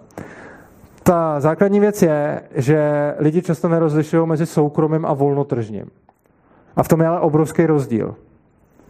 Když je něco volnotržní, jak jsem tady říkal, tak to znamená, že to je dobrovolný. To, že to vlastní soukromník, je jeden z příznaků, ale není to všechno. Vy můžete mít soukromou organizaci, která je neuvěřitelně zregulovaná státem.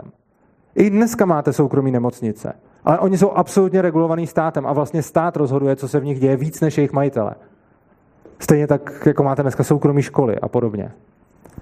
A to, že něco soukromí, je sice jeden z aspektů volného trhu, ale ještě to neznamená, že nejde udělat soukromou organizaci, která bude ve výsledku víc regulovaná než státní organizace. Ono to jde. A jako příklad jsem se tady připravil něco z úplně jiného oboru, ale je to krásně ilustrativní. Eh, a to jsou německé dráhy.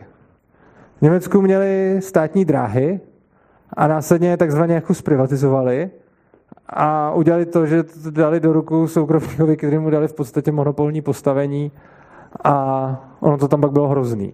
A výsledkem z toho je, že si Němci říkají, hm, tak volný trh evidentně nefunguje v oblasti železniční přepravy. Což je samozřejmě nesmysl a, a není to vůbec rozumný závěr a ne, nereflektuje to, co se, se dělo. Dělo se to, že vlastně stát dělal to, že dal soukromníkovi prostě privilegium na něco. A stejně to bylo strašně regulovaný a s volným trhem to nemělo vůbec nic společného. Na tu míru těch regulací nejde objektivně změřit. Takže vy nemůžete říct, že americké zdravotnictví je, řekněme, volnotržnější než u nás. To nejde říct, protože není vůbec na základě čeho. Já vám dám jeden takový extrémní příklad. Neříkám, že tak je to v Americe, ale dám ten příklad, abych, abych ukázal, o čem mluvím na případu toho zdravotnictví. Představte si zdravotnictví, který je naprosto a zcela volnotržní až na jednu jedinou věc. A ta věc je, že já dávám doktorské licence. A jedině já rozhoduji o tom, kdo může a nemůže léčit. To je vlastně jenom jedna regulace. To je vlastně úplně volný trh.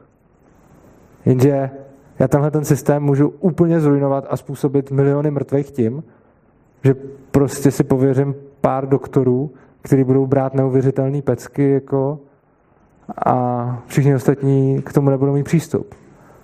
A tohle je vlastně model zdravotnictví, který by se na první pohled mohl jevit jako no ten je volnotržní až na tu jednu regulaci. Jenže ta jedna regulace je tak strašně zásadní, že to vlastně celý otáčí na ruby. A s volným trhem to nemá vůbec nic společného. Takže nejde jenom říct, že protože něco vlastní soukromník, nebo protože něco, já nevím, se platí tak či tak. V té Americe je neuvěřitelný počet regulací. Já jsem tady dal příklad, jak, jak lze vyvolat absolutně netržní prostředí jedinou regulací. V té Americe jsou jich tisíce. Nemůžeme říct, že Amerika má víc volnotržní systém než my. Můžeme říct, že má víc soukromých zdravotních zařízeních. A to ještě neznamená, že ty regulace ve výsledku neznamenají, že je to tam méně volnotržní než tady. Neříkám, že to naopak, jenom říkám, že to nelze posoudit. Tak, teď bych uzavřel, čem jsme, o čem jsme se tady bavili. První věc, eh, státní zdravotní péče není levnější než tržní ani nemůže být, protože ten stát není organizace, která by nějak magicky zhodnocovala ty zdroje. On je, má jenom plejtvá, ale nerostou tam. Což znamená, že prostě je absolutní mýtus, že soukromý zdravotnictví je dražší než státní. Jenom ty platby třeba někde nejsou vidět, nebo je ten stát schová. Jo, to je první věc. Druhá věc, za ty regulace některý lidi prostě umírají. Jo, a tohle je věc, která, která jako neříkám, že zrušíme regulace a ty lidi umírat nebudou, oni budou, ale hrozně lidi to vůbec nevidí. Takže jenom dávají příklady, kdo by umřel kvůli absenci regulacím, ale často úplně ignorujeme všechny lidi, kteří umírají kvůli regulacím. Státní donucení je nemorální z toho důvodu, o kterém jsem tady dvakrát mluvil, ohledně té daně. A chtít svobodu ve zdravotnictví neznamená chtít ubližovat chudým nebo nemohoucím. Protože já si naopak myslím, že v současném zdravotnictví ty, kdo se o sebe dokážou dokonale postarat, jsou ty velmi bohatý. a mnoha chudším či průměrným to současné zdravotnictví oproti volnotržnímu prostě škodí. Tak, tohle to je dneska všechno. Já bych vás chtěl ještě pozvat na příští přednášku. A jejím tématem bude ve středu 29. listopadu, zase ve 20 hodin tady, a jejím tématem bude ekologie a životní prostředí, což už je jedno z takových těch hodně ošemetných témat a strašně těžko se vysvětluje. A tady bych dal v souvislosti s tím jedno doporučení. Kdo chce jít na tuhle tu přednášku, tak se prosím vás mrkněte na internetu na druhou přednášku. Protože to bude strašně důležitý a myslím si, že když přijdete na tu ekologii a životní prostředí a nepodíváte se, nebo jste nebyli na druhý přednášce, která byla o nemožnosti ekonomické kalkulace v centrálním plánování, tak si myslím, že to úplně nebude dávat smysl, to, co tady budu říkat. Já to samozřejmě se budu snažit nějak podat. No a poslední věc, říkal jsem to na začátku, koho by zaujala ta přednáška, můžete se mrknout na tu stránku, kde vybírám ty zdroje na tu knihu a nějakou kampaň na podporu těchto myšlenek.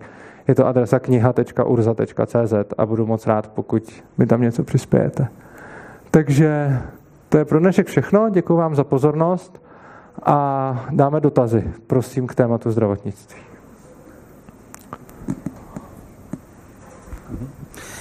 Tak já se ještě jednou teda vrátím mm-hmm. k, tomu, k tomu pojištění. Jo.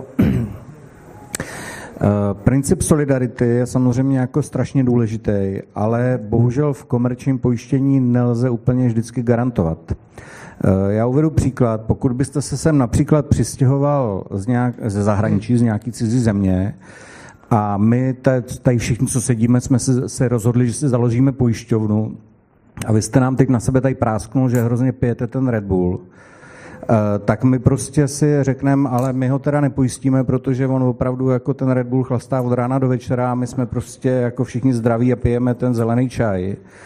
A v tu chvíli prostě máte A teď smůlu. o tom jsem tady mluvil. Jo. Přece, uh, o tom jsem tady mluvil.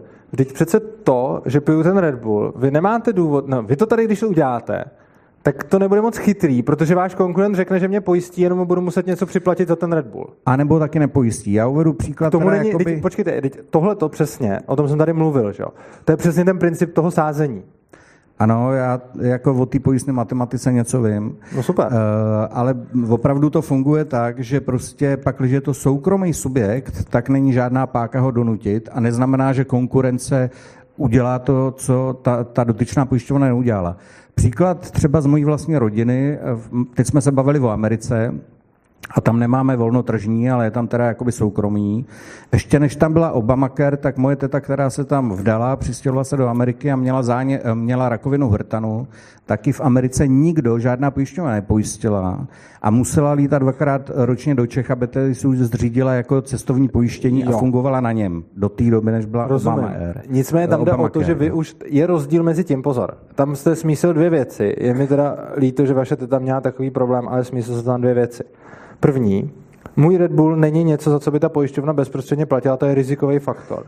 A druhý, rakovina, která už běží, to už není rizikový faktor, to už je ono. Takže je jasný, že když někdo má rakovinu a jde se pojistit, tak ho nepojistěj. To ano, protože to už nedává ekonomický smysl. Ale o tom jsem tady přece mluvil. Jde o to, že když já bych jenom měl rizikovější životní styl, tak vy nemáte žádný důvod říct, že mě nepojistíte, respektive krom toho, že byste si to třeba řekli, ale někdo jiný by mě pak pojistil. Ale řeknete si, tak mi skalkulujete ty rizika. Což znamená, že vy si tady budete platit za, já nevím, tisícovku, a tak já bych za ten Red Bull připlatil ještě další dvě stovky navíc. Fajn, to a jsem, to já tomu rozumím. Já tomu rozumím. Jsou samozřejmě rizika, které jdou připlatit, ale pak jsou rizika, které jsou prostě jakoby nepojistitelné. No to už nejsou rizika. A to, to, už a to neznamená vždycky, že to už musí být nějaká, nějaký stávající onemocnění. To opravdu může být pořád ve fázi rizik, který znamenají, že právě v té pojistné matematice sázíme na to, že ta pravděpodobnost je opravdu velká, že to onemocnění přijde. Jo. A, tak to jenom jako bych chci uvíct na pravou míru, že to opravdu to neznamená automaticky, že konkurence vždycky tyhle ty věci Ale já jsem neřekl, ne, počkejte, já jsem neřekl, že vždycky, jakože úplně, to jsem tady říkal mnohokrát, že to není, že každý případ se na tom trhu pokryje. To, to tak není skutečně. Ale zrovna u toho pojištění Prostě nepojistitelný případ je, kdy ta pojišťovna ví, že by musela strašně moc za toho člověka platit. Ale je to celý, jako od kdy se to vyplatí, no, to se dá celkem jednoduše spočítat. Je to to riziko krát ten výdaj, to, to plnění, že jo. Takže prostě, já když vím, že vy budete mít do roka s 50% šancí nemoc, která mě bude stát milion, tak vás pojistím za cokoliv nad půl milionu. Že? A samozřejmě, když už se dostanete do stavu, že, jste, že máte do roka něco, kde za vás někdo bude muset pade na pade zaplatit milion, tak to už jste ale jako dost v háji. Ale samozřejmě, když to řešíte dřív a pojistíte se už v době, kdy ještě v tom stavu nejste, tak tam to pak brutálně klesá, protože když byste, to, když byste začal to pojištění řešit o 3-4 roky dřív, tak ta šance není 50%, ale je 0,1%. A pak už vás pojistím za 10 tisíc.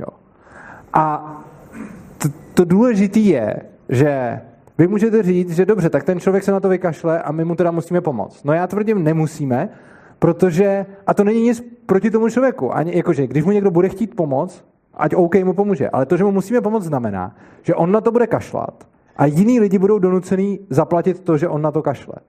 Ale ono to může být přínosný i pro toho člověka, který na to v úzovkách kašle. Protože ono to nemusí být, že na to kašle, protože tak. On na to může kašlat proto, že má nějaký jiný priority a že něco je pro něj důležitější. A že to riziko na sebe bere. Takže to může být člověk, který strašně touží potom být bohatý a chce teď rozjet firmu a chce ušetřit na zdravotním pojištění. A on prostě počítá s tím, že když se mu teď něco stane, tak to má hodně blbý, ale když se mu nic nestane, tak pak bude mít víc peněz do toho podnikání a věří tomu. On se samozřejmě může splést. Ale kdo jsme my, aby jsme mu říkali, že to nesmí udělat? Jo, vlastně, vy to pořád berete jenom z toho pohledu, že člověk je teda chudák a něco se mu stane, ale to, že ho vlastně donutíte se pojišťovat, tím vlastně říkáte, my jsme chytřejší, my to víme líp a vy máte smůlu. Jako. A musíte se pojistit, protože my to tak chceme. To mi nepřijde úplně fér, hlavně vůči němu. No, jenomže aby to pojištění fungovalo, tak tam musí být dostatečný počet jakoby, lidí, kteří jsou právě zdraví a ta pravděpodobnost je malá, že se jim něco stane, no? protože jinak jako samozřejmě no, by se pojišťovali pouze ty, u kterých to riziko je. No jasně, a ty lidi se samozřejmě pojišťují, to, to tady bylo v minulosti a, a samozřejmě to pojištění není stoprocentní, ale můžete se podívat na, za prvý i tady na doby, kdy nebylo povinné zdravotní pojištění, tak tady byly spolky, kde se ty lidi pojišťovali a můžete se podívat i prostě třeba do té Ameriky, kde bylo to pojištění do značné míry prostě dobrovolný. Samozřejmě nebyli tam pojištěni všichni, to je pravda. A já neříkám, že, že, že by byli na trhu pojištěni všichni, ale rozhodně není pravda, že by, byly, že by bylo pojištěný úplně minimální procento a to by byly samý ty nemocný. Ono se hodně zdravých lidí pojistí, protože to dává smysl. Tak je to stejný jak s povinným ručením, že Povinný ručení je povinný, protože prostě je potřeba, aby byl dostatečný počet jakoby těch i těch řidičů, no, kteří ne. žádnou, pravdě, žádnou no to samozřejmě ne. No to, to, tohle to je velká nepravda. Povinný ručení je povinný z úplně jiného důvodu ono to pojištění předtím existovalo taky a nebylo povinný, což znamená, že už předtím se to ekonomicky vyplácelo. Čili to nemáte tak, že když to není povinný, tak se to ekonomicky nevyplácí. To povinné ručení začalo být povinný od nějaké doby, ale předtím to pojištění samozřejmě existovalo.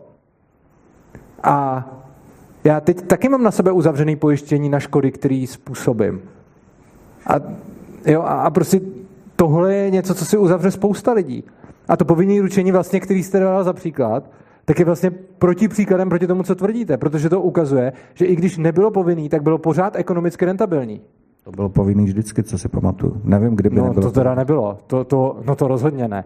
Jako, nevím, jestli tady někdo ví přesný rok, od kdy je povinný ručení povinný. Tuší někdo? 99. 99, jo. Takže to jsme, to ještě není ani 20 let. Já si, já si ještě určitě pamatuju, kdy se zavádělo povinné ručení a předtím povinný nebylo. Jo, takže povinný ručení není povinný ani 20 let a předtím to pojištění existovalo taky. Jenom prostě nebylo povinný.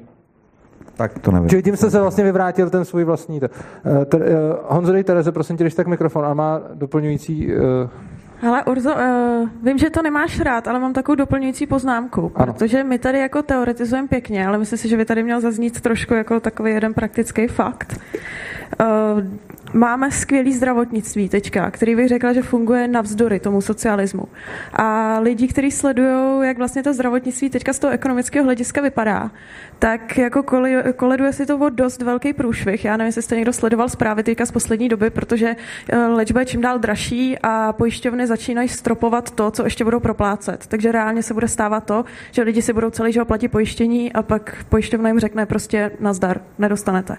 A Jde o to, že nejsou zdroje, to zdravotnictví je dražší a ono za chvíli nebude kde brát. A to není jako teorie, to je praxe. A různí odborníci ze zdravotnictví, co se eh, hrabou v této ekonomii a tohle, tak vědí, že to je věc, která se musí dost akutně do budoucna řešit. A je otázka, jestli se to bude řešit víc k tomu socialismu a budou prostě z nás tahat ještě víc peněz, anebo jestli to půjde touhletou cestou. Díky. Děkuji. Tak, další dotaz. Jinak já už se nestíhám uh, sledovat, kdo se kdy hlásil, takže ty uh, mikrofon bude dál Honza a já, já už se do toho nebudu zasahovat.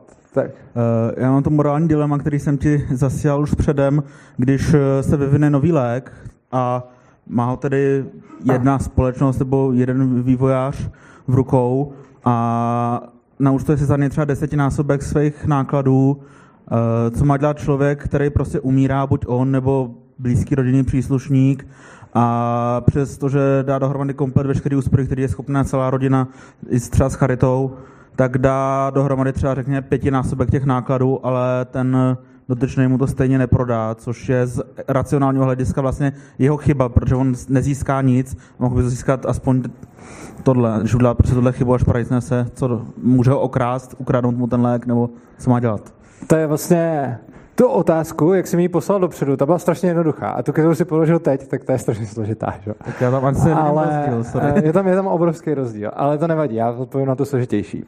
Uh, no, za prvé, správně si řekl, že není racionální od toho prodejce to neprodat, ale dobře, ne všichni, nebo racionální, prostě on k tomu nějaký důvod má, nebudeme to také hodnotit, ale prostě dávalo by ekonomický smysl to prodat.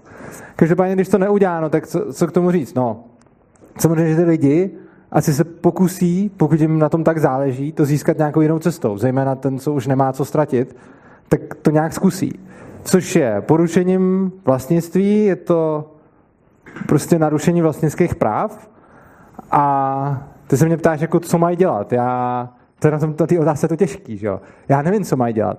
Já k tomu řeknu maximálně to jako ano, je to porušení vlastnických práv toho výrobce a oni, zejména ten, kdo třeba umírá, tak pokud to může udělat, tak to asi udělá, protože jinak umře. Ale nedokážu říct, jako, co by měl on dělat, protože jak já, mám, já nechci nikomu říkat, co má dělat.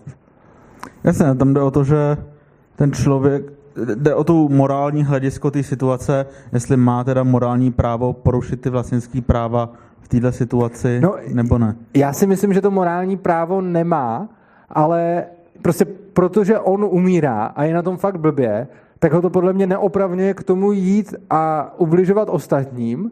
Na druhou stranu je pochopitelný, pokud to udělá. No on a já právě jako... neublíží tomu člověku reálně. Ublíží, rozhodně protože... mu ublíží. Ne, ne, tak tohle, jo, tak tohle už je věc, na kterou budu jako velmi oponovat. Ty řekneš, že mu neublíží reálně proto, že ty si tam vlastně použil to, že je jako přemrštěná cena. Pozor, ta cena nikdy není přemrštěná. Cena je vždycky taková, jaká je tržní. A pokud pro toho výrobce toho léku je cena desetinásobek výrobních nákladů a on ho okrade a dá mu třeba za to pětinásobek, tak to není pravda, že mu neublížil. On mu ublížil. On ho okrad, protože ten výrobce za to chtěl víc. No chtěl, jo, takže... ale víc by se to nikdy nedostal. To je asi stejná otázka jako Jo, ale on, je to jeho... Že? Ano, ale to je už jeho věc no. a je na něm, jak on si bude zakládat, nakládat se svýma věcma. Jo? To samozřejmě ano, a... ale nemůžeš tvrdit, že člověk, který dá dohromady 10 milionů a víc nikdy nedá, tě okrade tím, že si něco vezme za 10 milionů. No to rozhodně. Ti víc nedal prostě. No to rozhodně můžu a tvrdím. A můžeš tvrdit, že tě okrade, ale nemůžeš tvrdit, že tě jakoby tím poškodí, že ti dá navíc No to tvrdím, milionů, protože kdyby mě tím nepoškodil, 18. tak na to přistoupím dobrovolně. To, je, to, to, je, to už vyplývá z té že jsi neudělal chybu. Ne, ne, ne, ne, pozor. Tohle to už úplně plyne z té celé situace. E, za předpokladu, A jinak už to zase natahujeme, jo? ale prostě na, na otázku jsem nějak odpověděl. Prostě nechci říkat, co mají dělat, je to porušení vlastnických práv, ale já bych to třeba pochopil. A ta otázka, jak si ji položil mě, ta byla strašně jednoduchá.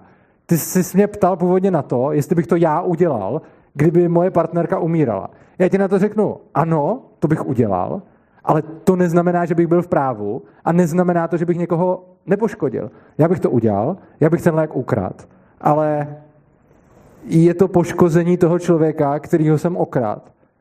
A já potom vůči němu jsem jako dlužnej a zavázán a prostě poškodil jsem ho. Necítíš v tom nekonzistenci teda? No vůbec ne. To je jenom, to, to není nekonzistence, to je jenom o tom, že prostě já nejsem člověk, který se vždycky bude chovat tak, aby za žádných okolností nenarušil vlastnický práv. Ono to mimochodem někdy nejde. Pokud prostě nebudu dávat pozor při řízení a najednou pojedu a uvidím před sebou dvě auta a do jednoho budu muset narazit, tak něčí vlastnický práva prostě poruším. Jo, prostě každému z nás se někdy stane, že poruší vlastnický práva z nějakých důvodů a já není nekonzistentní, že říkám, vlastnický práva jsou fajn a já je uznávám, ale tady v tomhle případě bych je porušil. Je to asi tak nekonzistentní, jako když máte, já nevím, ortodoxního křesťana, který se někdy zachová proti desateru. Prostě to udělá, někdy se to stane, ale to neznamená, že tím přestane platit třeba to desatero. Úplně stejně jako já, neřík, jako já uznávám, že ten, koho bych okrad, tak jsem ho okrad, poškodil jsem ho, on je poškozený, já jsem agresor, ale prostě než nechat svoji partnerku umřít, tak budu radši agresorem. Ale nedává mi toto právo to udělat. OK. No. Honzo, jinak eh, vidím tady pána, který se hlásí hrozně dlouho už, víš? Tak, jo. Já bych se jenom zeptat, eh, jak byste řešil, kdyby náhodou jako bylo podezření, že by najednou všechny ty pojišťovny začaly zakládat kartel, že se no tajně domluví jo. a takhle, a nebyl by tam ten stát, který by jak, jako autorita by tohle právě hlídal? Eh, to je hrozně jednoduchý, protože eh, ono na volném trhu, jako kartely vznikají tam, kde stát klade překážky pro vstup do odvětví. Což znamená, že když by začal vznikat kartel, tak on vzniká za účelem zvedání cen. A v momentě, kdy oni zvedají, zvedají ceny a nikomu jinému někdo nebrání tam přijít a začít to dělat levnějc, tak je to normální mechanismus, kterým začne někdo podnikat proti ním. Jako proti. No prostě začne podnikat a dá ty ceny levnější. Takže oni si tím kartelem třeba, začátku si to někdo nevšimne, zvednou o 10%, každý si řekne, na to kašlu, to zaplatím. A nikomu to ani nebude stát za pozornost. Ale když to budou šponovat furt dál a nakonec už budou ty ceny dvojnásobné, než by mohly být, tak to už si někdo řekne, fajn, tady se dá vydělat, přijde tam, dá poloviční ceny a všichni k němu přejdou. Čili jako ten kartel prostě se zničí sám. Kdy ten kartel funguje a kdy kartelové dohody dávají smysl, je tam, kde je nějaká překážka pro vstup do toho odvětví, třeba nějaká licence, nebo že to nesmíte dělat, pokud něco. Což je typicky stav, který způsobuje ten stát. Uh, jenom další otázka. Jak, tak ještě poslední otázka, poslední. aby se dostal na ostatní. Dobře. Uh, jak, jak potom odpovídáte lidem, když někdo začne používat uh, argument, že v Americe právě 40 milionů pojištěně tam strašná nerovnost a takhle, takhle vlastně začnou to emotivně na to? To jsem tady říkal, že vlastně ten, že já propaguju volný trh a nikoli v to, aby byly nějaký subjekty soukromí a bylo to šíleně přeregulovaný státem. Prostě volný trh ano, ale to, co je v Americe, není volný trh. A jestli se to k němu blíží nebo neblíží, jestli je to víc volný trh než tady nebo míň, to podle mě nejde říct. Tak tam. Jo, uh, ja len by som chcel povedať, že podľa mňa máte strašne rúžové brýle, čo sa týka toho voľného trhu. Ano. A toho, ako súč, súhra nabídky a poptávky vyrieši ten fakt, že vy vo chvíli, keď máte uh, voľnú ruku v určovaní cenu lieku, ktorý ste vy, vyvinuli ano. a je jediný na trhu, tak vy v tej chvíli, pokiaľ vám štát nesekne po prstoch, tak vy si tú cenu môžete nastaviť akúkoľvek. No to môžu... A je úplne jedno, že vy poviete, že hele, tak ak tá cena bude príliš vysoká, tak vojde na trh niekto s lepším liekom. Ak vývoj lieku trvá 15 rokov a jeho náklady sú 1 miliarda dolárov, čo je reálna cena pri vývoji nových antibiotík, mm-hmm. tak sa vám neobjaví žiaden konkurent na trhu. No. A vy, ak nebudete mať reguláciu, tak môžete účtovať, čo chcete. Príklad z reálu. Rok 2015, keď uh, Martin Škreli a jeho uh, Turin Pharmaceuticals, či ako sa volali, kúpili liek antiparazitiku nejaké, a zdvihli jeho cenu 56 násobně. Eh, první věc. Patent. Uh, Patent, jsou v tom. Jsou v tom dvě věci. Dobré. Uh, já bych rád odpověděl, prosím vás. Já bych to... Já, ale no tak. Dobré, v tom případě... Ale já, říkáte to dobře, ale nemáte mikrofon, takže teď na streamu je ticho a já nemůžu mluvit, protože odpovídáte vy. Uh, dvě věci. První, kterou říkal tam pán. Uh, celý tohle je zapříčiněný tím, že to máte ten patent. Ten patent je něco, co zajišťuje ten stát. A v momentě, když máte volný trh, tak si nikdy nic nepatentujete. Tak ten lék váš může kdokoliv začít pitvat a, a zjišťovat to složení a podobně. A čím víc on bude předražený a čím víc to bude problém, tím větší bude motivace k tomu, aby někdo začal dělat stejný lék. Protože patenty jsou od státu. Lenže pr- patenty máme tu na z akéhosi dôvodu, aby jsme motivovali zdravotnické farmaceutické je, společnosti vyvíjat ty lieky. Moment, moment. To je, to je úplně jakoby jiná, to je jiná diskuze, ale já bych ještě rád řekl tu druhou věc k tomu. Eh, tohle je celkový velká eh, jako problematika duševního vlastnictví, která pravděpodobně bude na celou, na celou přednášku. Jako. Ale obecně jsem jenom chtěl podotknout to, jako vy vlastně jste řekl jako napřed něco, co je způsobené tím patentem a pak vlastně říkáte, že ten patent potřebujeme, jenže ten patent způsobuje tohle, že což je jako blbý a já tady budu mít určitě přednášku o tom, jak to celý řešit jinak bez toho, ale chtěl bych k tomu říct tu, eh, tu druhou důležitou věc, kterou jsem teď přesto všechno zapomněl. To je hrozný. To je to mě hrozně štve. Když, Uh, jo, jo, přesně, jo, vidíte, díky. Uh, ta věc je, že vy jste vlastně mi dal argument, že ta konkurence, než s tím přijde, tak to bude trvat strašně dlouho. Čili vlastně váš argument proti volnému trhu je, že nějaký lék bychom na něj mohli 15 let čekat. Nepřipomíná vám to něco? Uh, Chci tím říct, to je přesně to, o čem jsem tady mnohokrát v té přednášce mluvil. Lidi vidí všechno, co se stane na volném trhu. Každý jeden mrtvej je největší bubák. A všechny ty miliony mrtvých kvůli státním zásahům jsou tak nějak v pohodě. A tady je přesně to, že vy mi vlastně říkáte, podívejte se na volném trhu, by se mohlo stát, že někdo vynalezne lék a pak bude 15 let trvat, než ten lék bude volně dostupný. To se teď děje furt v důsledku těch regulací. A děje se to s každým lékem, děje se to pořád. A mně přijde, že je mnohem lepší, když je 15 let na trhu aspoň drahá varianta léku, než když tam není vůbec nic. Protože je aspoň lepší, když si to můžou koupit aspoň ty bohatý než nikdo. Tak teď je to udělané, je to přesně o tom, že v tom, na tom volném trhu teda dobře, k něčemu budou mít přístup jenom bohatý a mají k tomu aspoň oni a teď teda, teda žijeme v té rovnosti, že, se, že ty léky nemá nikdo. No. Což Dob- není úplně řešením. Dobré, tak ještě, jed, ještě možno k tým, v tom případě k tým pojišťovňám. Tak dáme poslední, jo, aby Dobre, ještě poslední. mohli ostatní. Jo. Už slubujem, poslední. V tom případě k tým pojišťovňám. Uh, vy vravíte, že vo chvíli, keď jedna pojišťovňa nebude chcieť někoho pojistiť, tak přijde jiná pojišťovňa, která ten produkt bude ponúkať. Mm, ne, nezbytně, ale typicky to tak může fungovat. Jako neříkám, že to je 100% případů. Poisťovníctvo je nízkomaržový odbor, to znamená, že sa na ňom uživí len pár veľkých hráčov. A v tej chvíli nebude vznikať situácia, že do, takto, do takto nízkomaržového trhu vojde nový konkurent. To je prostě, tam sú obrovské vstupné náklady. Vyjednávanie s doktormi, eh, pokrývanie jednotlivých nemocnic, bla, bla. Eh, ak budete mať 3-4 poisťovne, ktoré prostě nebudú mať akýkoľvek si konkurovať, lebo budú ponúkať rovnaký produkt, a nebudete mať štát, ktorý by ich reguloval a donutil ich ponúkať tie produkty, tak to pojistí těch lidí. Dobrý dotaz, zase na to mám dvě odpovědi. Eh, první, na jednu stranu počítáte s tím, že máte velký, velmi ekonomicky uvažující pojišťovny, to musí být, když jsou takhle velký a když je jich pár na trhu a jsou to nízkomaržové produkty, tak to musí být fakt hodně logicky a ekonomicky uvažující podnikatelé. S tím souhlasíte. To v podstatě je předpoklad vašeho dotazu. Ale vy zároveň předpokládáte, že tihle lidi někoho prostě jen tak nepojistějí. To je divný. To, ne, to, to, to nejde dohromady.